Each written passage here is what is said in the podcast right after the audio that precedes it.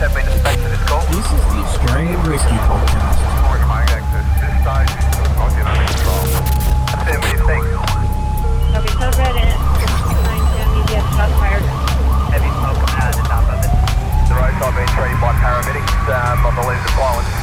This is the Australian Rescue Podcast.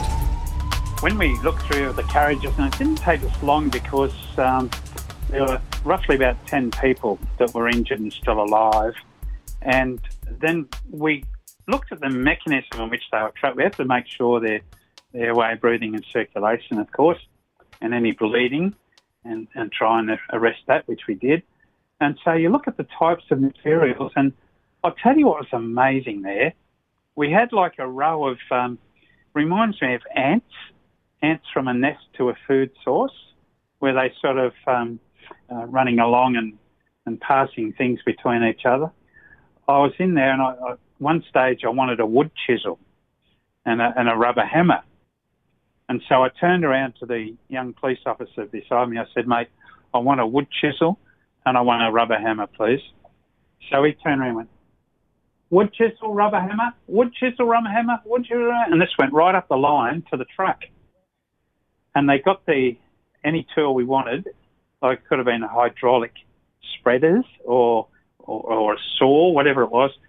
And then I'd hear, rubber, rubber hammer, rubber hammer, here we are, chisel, wood chisel, rubber hammer, here you are, guys.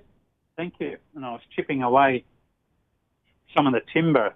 And uh, it wasn't easy because, as you say, that, that era of carriage was made up of um, the seats were sort of um, cast steel and uh, very tough and very splintered if you broke it.